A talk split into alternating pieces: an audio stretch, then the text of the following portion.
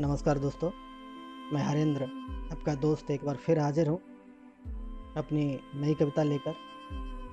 कविता का शीर्षक है, प्रेम पत्र।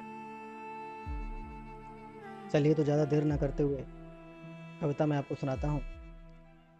कल रात बेवक्त ही दिल पर एक दस्तक हुई। दरवाज़ा खोला तो देखा ठंडी सर्द हवाएँ, कुछ ठिठुरती हुई यादों के साथ।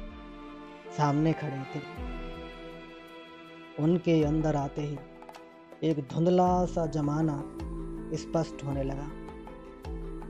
मैंने देखा तुम देहरी पर बैठे आँखों से प्रेम पत्र भेज रही थी। चाय की दुकान पर बैठा मैं। चाय पीते पीते प्रेम पत्र पढ़ रहा था। तुमने लिखा, शाम को पुल के नीचे मिलना। मैंने आँखों से ही प्रत्युत्तर भेज दिया। और एक बार फिर तेरा मेरा मिलना तय हो गया।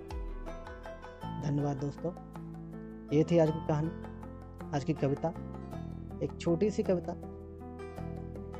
आशा करता हूँ आपको पसंद आई होगी। और एक विनती मैं आप लोगों से करना चाहता हूँ।